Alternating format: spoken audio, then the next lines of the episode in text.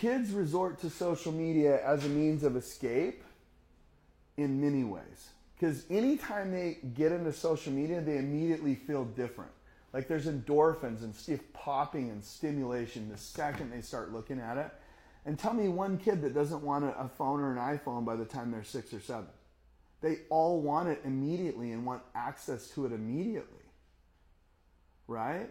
And so they're resorting to it, but they need to understand the entire big tech and the entire elite group of the world has already made sure that they get it, they want it, they have to have it, they'll fight if they don't have it, and they'll act like little turds when they're using it, right? And so the whole thing is already set up and designed against you. So really all you can do is do the limiting, do the controlling, do the filtering to fight back and not let them get too much.